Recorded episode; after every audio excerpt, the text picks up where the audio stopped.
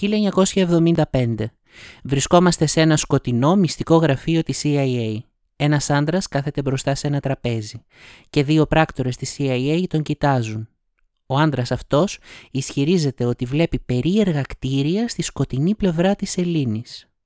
Αυτά τα κτίρια, όπως λέει ο ίδιος, ανήκουν σε μία βάση των εξωγήινων. Άρα και είχε δίκιο; You walk into this room at your own risk.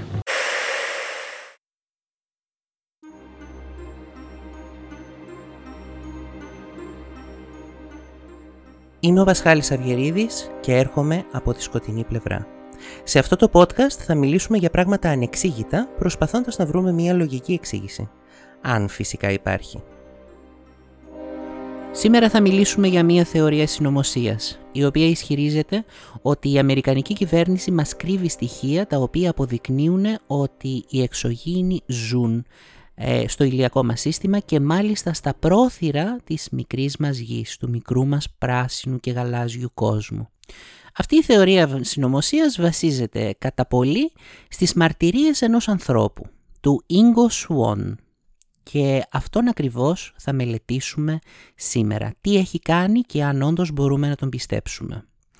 Αυτά που θα σας πω σήμερα είναι στην ουσία η διήγηση του ίδιου του Ingo Swan, ε, όπως μας τα μεταφέρει στο βιβλίο του Penetration, η διείσδυση ή κάτι τέτοιο, η ελληνική μετάφραση δεν υπάρχει.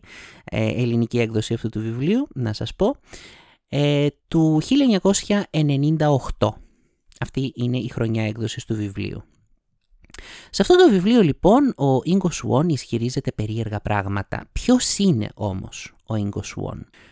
Ο άνθρωπος αυτός ήταν από παιδί διαφορετικός από τους άλλους. Από πολύ μικρή ηλικία ανακάλυψε τόσο αυτός όσο και η οικογένειά του ότι περίεργα πράγματα συμβαίνουν γύρω του. Φανταστείτε λίγο σαν το Harry Potter, αλλά χωρίς Hogwarts και φυσικά δεν είχε κανένα σημάδι στο μέτωπό του. Σιγά σιγά λοιπόν άρχισε να συμμετέχει σε διάφορα πειράματα. Κάποια από αυτά τα πειράματα, ε, σε κάποια από αυτά τα πειράματα έπρεπε στην ουσία να αλλάξει τη θερμοκρασία του δωματίου στην οποία βρισκόταν μόνο με το μυαλό του, είτε να κάνει φυτά, να λεπιδράσει με φυτά και να τα κάνει να μεγαλώσουν ή να μαραθούν ή δεν ξέρω κάτι τέτοιο, τα οποία πειράματα υπήρχαν όντως, όντως είχαν γίνει και από ό,τι λένε είχαν δώσει πολύ καλά συμπεράσματα. Τα πιο ενδιαφέροντα όμως πειράματα του συγκεκριμένου ανθρώπου άρχισαν το 1970, βασικά γύρω στα 70s. Ας μην πούμε ακριβή ημερομηνία, γύρω στα 70s. Τότε λοιπόν ο Ίγκο Σουόν ανακάλυψε ότι είχε κάτι το οποίο λέγεται remote viewing. Σύμφωνα με αυτό, ένας άνθρωπος προσπαθεί να δει με το μυαλό του, με τη συνείδησή του, κάτι που βρίσκεται μακριά ή κάτι που βρίσκεται κρυμμένο κάπου. Συμμετέχει λοιπόν σε κάποια πειράματα ε, στο Stanford Research Institute, το οποίο είναι πάρα πολύ γνωστό, και τα πειράματα γίνονται από δύο φυσικούς, από τον Russell Tark και τον ε, Harold Pathoff. Και φυσικά σας λέω αυτά τα αυτά τα, τα ονόματα, ούτως ώστε αν θέλετε να τα βρείτε και να ψάξετε λίγο μόνοι σας. Και μάλιστα ο πρώτος από αυτούς έχει πει ότι το όνομα remote viewing στην ουσία το βρήκε, το είπε για πρώτη φορά ο ίδιος ο Ingo Swan κατά τη διάρκεια των πειραμάτων του στο 1971. Πάμε να δούμε λοιπόν τι ήταν αυτά τα πειράματα. Ο Ingo Swan καθόταν σε ένα δωμάτιο. Μπροστά του υπήρχε ένα κουτί. Μέσα σε αυτό το κουτί υπήρχε ένα σύμβολο, μία κάρτα ας πούμε με ένα σύμβολο. Το κουτί ήταν κλειστό και στο καπάκι του κουτιού από τη μέσα μεριά υπήρχε μία λάμπα η οποία λάμπα προφανώς ήταν αναμένη ούτως ώστε ο Ίγκο Σουόν να μπορεί να δει το σύμβολο που είναι μέσα. Γιατί από ό,τι φαίνεται το μυαλό του, η συνείδησή του που μεταφερόταν μέσα στο κουτί είχε ανάγκη από φως για να διακρίνει κάτι τέτοιο. Και τώρα θα μου, λέτε γιατί, θα μου πείτε γιατί επιμένω σε αυτό, γιατί είναι πάρα πολύ σημαντικό.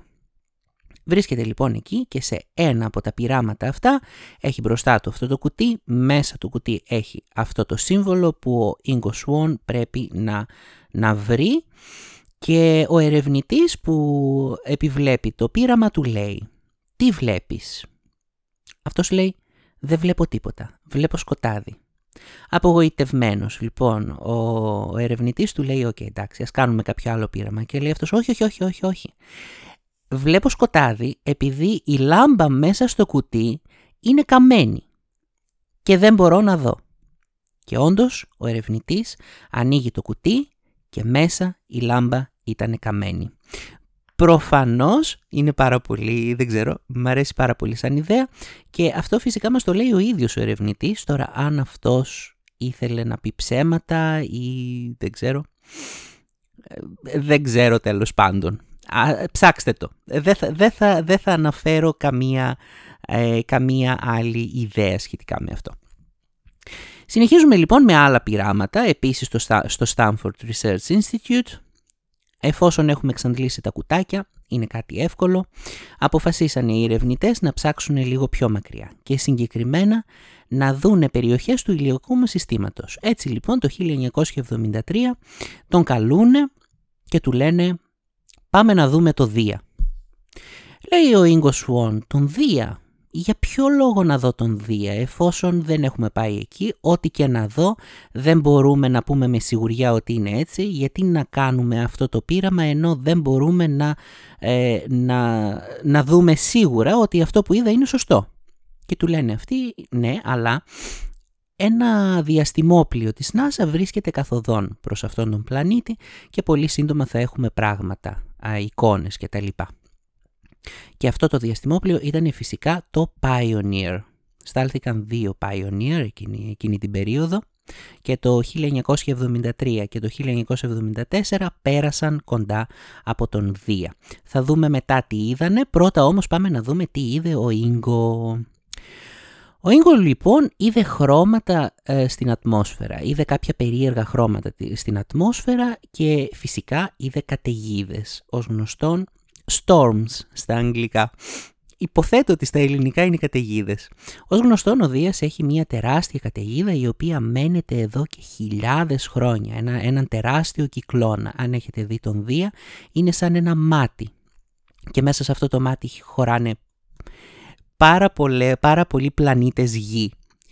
Ε, οπότε φαντάζεστε ότι είναι τεράστιο. Όλα αυτά τα είδε λοιπόν, αν και Ok, okay, εντάξει, δεν είναι τόσο θαυμαστό γιατί υποθέτω ότι θα μπορούσαμε να τα υποθέσουμε, αν ξέρουμε αρκετά για τον πλανήτη Δία. Συγκεκριμένα, οι ερευνητές του πλανήτη Δία περίμεναν να δουν τέτοια πράγματα από τα δεδομένα που είχαν. Αλλά ο Σουόν είδε και κάτι άλλο. Είδε έναν αχνό δακτύλιο ο οποίος βρισκόταν γύρω-γύρω από τον Δία και αποτελούνταν από μικροσκοπικά κομμάτια, από πετραδάκια, από μερικούς μετεωρίτες κτλ. Τώρα, όταν σας λέω δακτυλίους, εσείς σκέφτεστε το, τους δακτύλιους του κρόνου. Κάτι αντίστοιχο λοιπόν είδε ο Σουόν και στο Δία, απλά ήταν πάρα πολύ αχνό. Ξεκινάει λοιπόν το Pioneer το 1973 και μετά το επόμενο το 1974 είδε όντως και τις καταιγίδες και αυτά τα χρώματα που περιέγραφε ο Σουόν στην ατμόσφαιρα του Δία, αλλά δεν είδε κανέναν δακτύλιο. Και ο του θαύματος, μερικά χρόνια αργότερα, το 1979 συγκεκριμένα, στέλνεται το Voyager 1. Παρεμπιπτόντως όσοι δεν ξέρετε για το Voyager 1, είναι μαγική ιστορία, ψάξτε το. Δεν υπάρχει, δεν έχει σχέση με το με το υπερφυσικό, οπότε δεν, δεν θα αναφερθώ σε αυτό, αλλά ψάξτε το, είναι πάρα πολύ ενδιαφέρουσα ιστορία. Αυτό λοιπόν το Voyager 1 βλέπει δακτύλιο γύρω από το Δία και όλοι θυμούνται ότι «Α, αυτό το είχε πει ο Σουόν, wow». Και αυτό πραγματικά κανείς δεν το περίμενε. Γι' αυτό το λόγο λοιπόν προσελκύει το ενδιαφέρον της CIA. Προφανώς. Τώρα θα μου πείτε εσείς. Μα η CIA, μια οργάνωση τόσο σημαντική, ασχολείται με τέτοια πράγματα τα οποία στην ουσία είναι παραφυσικά και δεν είναι αποδεδειγμένα και μπλα μπλα μπλα μπλα μπλα. Λοιπόν, σας λέω ότι το 2006 η CIA εξέδωσε αρχεία για αυτή την εποχή, για τη δεκαετία του 70 και σε αυτά τα αρχεία ουσιαστικά επιβεβαιώνεται ότι ο Σουόν συμμετείχε σε πειράματα που έκανε η ίδια. Επίσης, αν έχετε υπόψη σας τον ψυχρό πόλεμο ανάμεσα στην Αμερική και στη Σοβιετική Ένωση, υπάρχουν αντίστοιχα πράγματα και στη Σοβιετική Ένωση και μάλιστα κυκλοφορούν βιντεάκια με κάποια πειράματα της Σοβιετικής Ένωσης με κάποιους ανθρώπους που μπορούσαν να κάνουν πράγματα με το μυαλό τους όπως τηλεκίνηση, όπως διάφορα τέτοια. Τώρα πόσα από αυτά είναι όντως αλήθεια και πόσα είναι κατασκευασμένα για λόγους εκφοβισμού, αυτό το αφήνω στη δική σας κρίση. Το θέμα είναι όμως το εξής. Βρισκόμαστε σε ένα ψυχρό πόλεμο.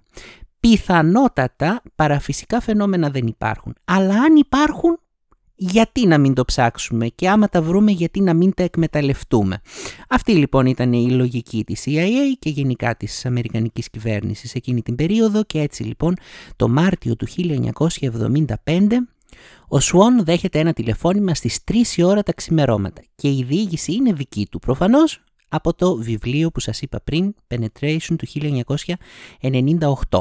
Τρεις η ώρα τα ξημερώματα λοιπόν, εκεί που βρισκόταν στο πέμπτο όνειρο, χτυπάει το τηλέφωνό του, το σηκώνει και μία άγνωστη φωνή του λέει να πάει στο μουσείο και να καθίσει σε ένα συγκεκριμένο σημείο κοντά σε έναν, κοντά σε έναν ελέφαντα εκεί πέρα κάπου και να περιμένει εκεί το μεσημέρι της επόμενης ημέρας. Το κάνει αυτό ο Σουόν, εγώ δεν θα το έκανα, δεν θα σας πω ψέματα και ξαφνικά εμφανίζονται δύο τύποι με κοστούμια και βγάζουν μια κάρτα, του τη δίνουν και η κάρτα λέει «Ακολούθησέ μας». Πάνε λοιπόν στο αυτοκίνητο του Σουόν, ε, επικοινωνούν ακόμα λίγο με κάρτες, σε φάση δεν μπορούμε να μιλήσουμε γιατί μπορεί να υπάρχουν ε, συσκευές που να μας ακούνε. Ξέρετε τώρα, σίγουρα έχετε δει κάποια, κάποια κατασκοπικά έργα με αντίστοιχα πράγματα. Στο τέλος ε, τον ρωτάνε άμα μπορεί να μπει σε ελικόπτερο, αν έχει πρόβλημα να μπει σε ελικόπτερο και αυτός λέει ναι και τότε του βάζουν μια κουκούλα στο κεφάλι.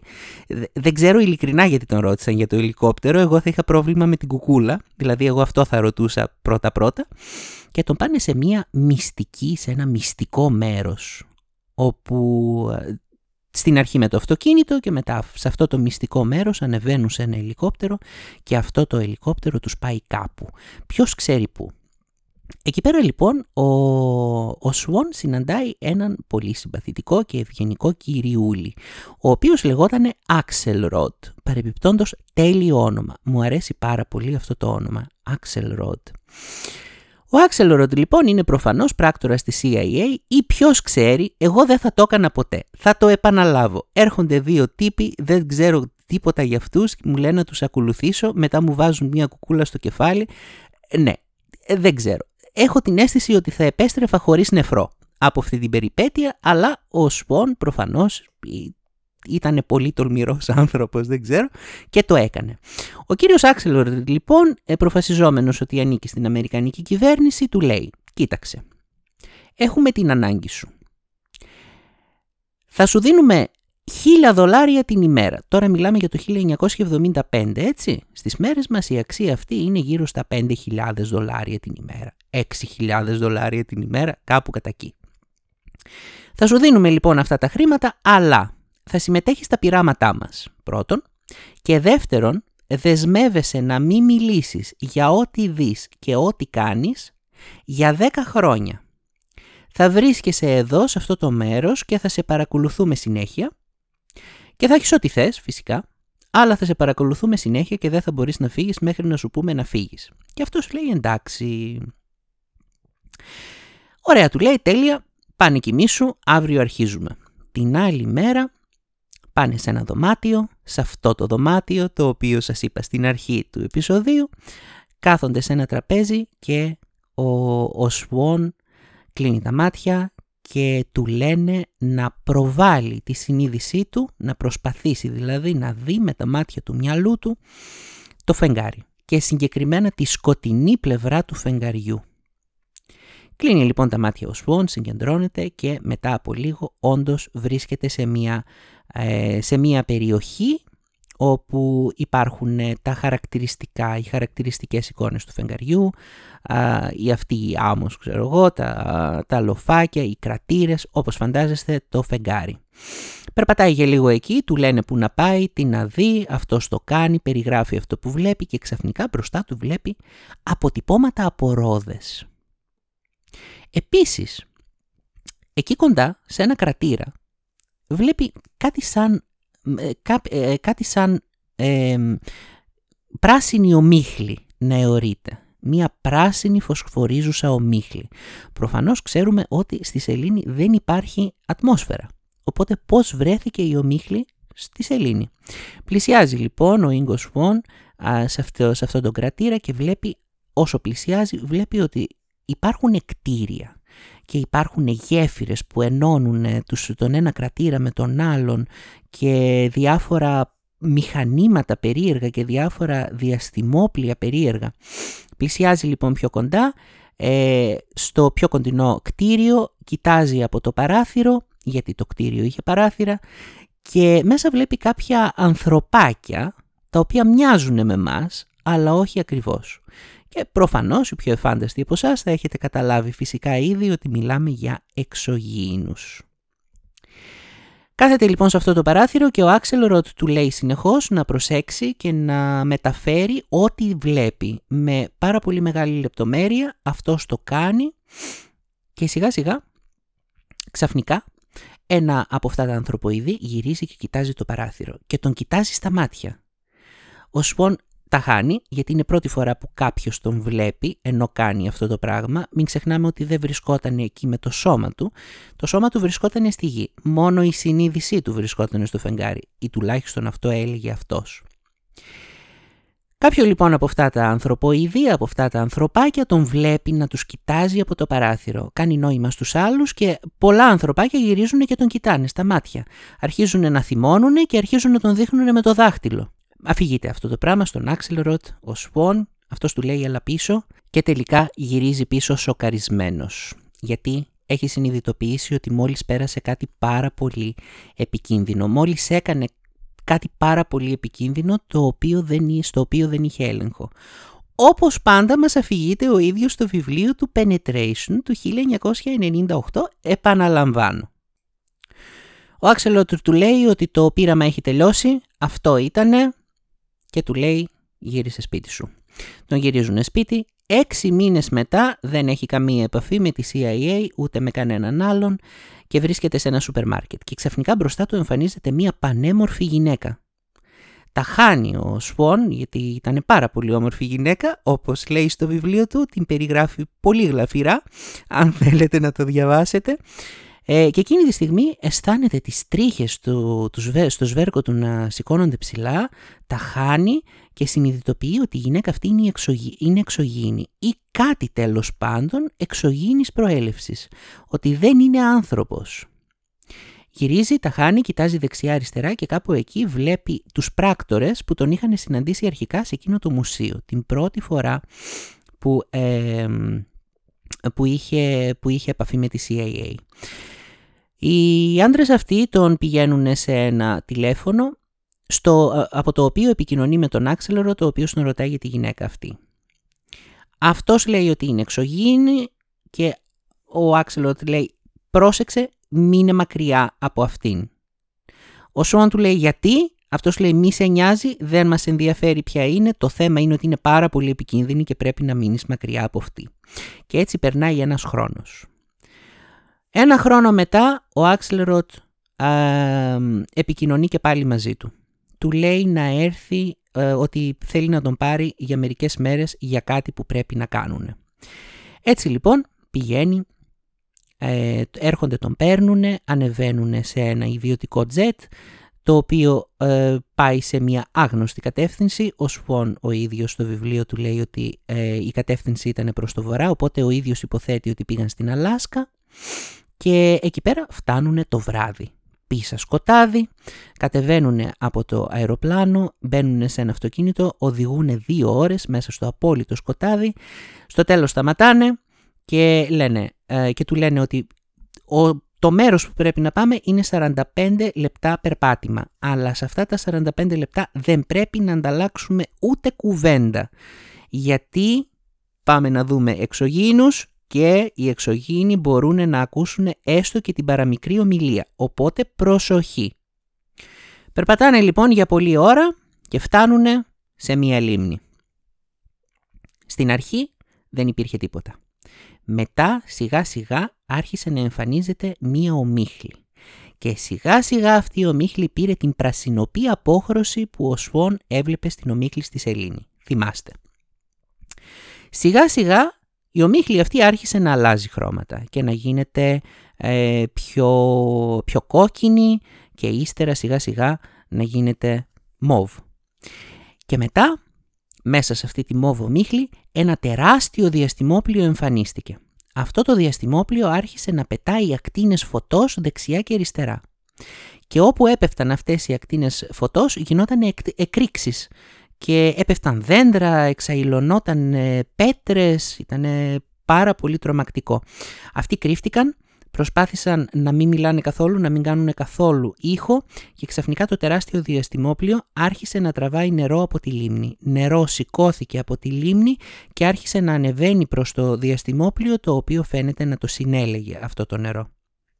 Μείναν εκεί για λίγο κρυμμένοι και μετά φύγανε. Ο Άξελο το ρώτησε τι πιστεύει ότι έκαναν οι εξωγήινοι. Και ο Σουόν είχε την απάντηση έτοιμη. Ε, είπε ότι αυτό που έκαναν ήταν ότι χρειαζόταν νερό και ότι στη σελήνη αυτό που κάνανε είναι να παίρνουν πετρώματα. Παίρνανε πετρώματα από το νερό και αυτή ήταν μια επιχείρηση ανηφοδιασμού. Ήρθανε στη γη για να πάρουν νερό και να πάνε στη σελήνη. Ύστερα από αυτό δεν ξαναήρθε ποτέ σε επαφή με τη CIA. Αυτή λοιπόν είναι η ιστορία που μας αφηγείται ο ίδιος ο Σβόν. Και τώρα το κομμάτι κλειδί. Τον πιστεύουμε ή όχι; Προφανώς σας έδωσα την αφήγηση. Τώρα είναι η σειρά σας να αποφασίσετε αν θέλετε να το πιστέψετε ή όχι. Εγώ θα σας πω όμως τη γνώμη μου.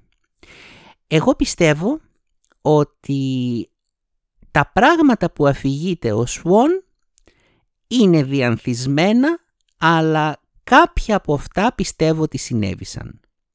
Εφόσον έχουμε και έγγραφα της ίδια του ίδιου του CIA, το οποίο λέει ότι όντως ο Σουόν συμμετείχε σε κάποια πράγματα που κάνανε εκείνη την περίοδο και επειδή συνέβαινε γενικά αυτό εκείνη την περίοδο, δεν το θεωρώ απίθανο να συνέβη κάτι από όλα αυτά τα πράγματα. Αυτό με το διαστημόπλιο στη λίμνη δεν το πολύ πιστεύω, για να σας πω την αλήθεια, γιατί δεν υπάρχουν δεδομένα. Δηλαδή καταστράφηκαν, ε, εξαϊλώθηκαν δέντρα και πέτρες και ένα τεράστιο διαστημόπλιο εμφανίστηκε. Ε, κάποιος δεν το είδε. Κάτι κάπου δεν θα έλεγε κάποιος ότι εκείνη την ημέρα θεάθηκε σε εκείνο το μέρος ένας υπτάμενος δίσκος ή κάτι, κάτι, δεν ξέρω. Το ότι τίποτα, αυτά δεν, ε, τίποτα από αυτά δεν υπόθηκε ε, δεν, μου κάνει κάτι περίεργο. Αλλά ποιος μας λέει ότι όντως ο Σουόν δεν πήγε σε αυτή τη μυστική βάση και δεν είδε πράγματα ή τουλάχιστον δεν πίστεψε ότι είδε πράγματα στη σκοτεινή πλευρά της Ελλήνης; Τώρα, αν όντως αυτά που είδε είναι αλήθεια ή αν τα φαντάστηκε, είναι νομίζω στο χέρι σας να αποφασίσετε. Αυτά λοιπόν για σήμερα. Σκεφτείτε λίγο την επόμενη φορά που θα βγείτε μια βόλτα ε, στον έναστρο ουρανό, κάτω από τον έναστρο ουρανό μάλλον, και σηκώσετε το βλέμμα και δείτε το φεγγάρι. Α, σκεφτείτε λίγο, τι κρύβεται από πίσω. Μήπως είχε δίκαιο ο Σουόν. Αυτά. Σας ευχαριστώ πάρα πολύ και θα τα πούμε σε ένα μελλοντικό μας επεισόδιο. Γεια σας.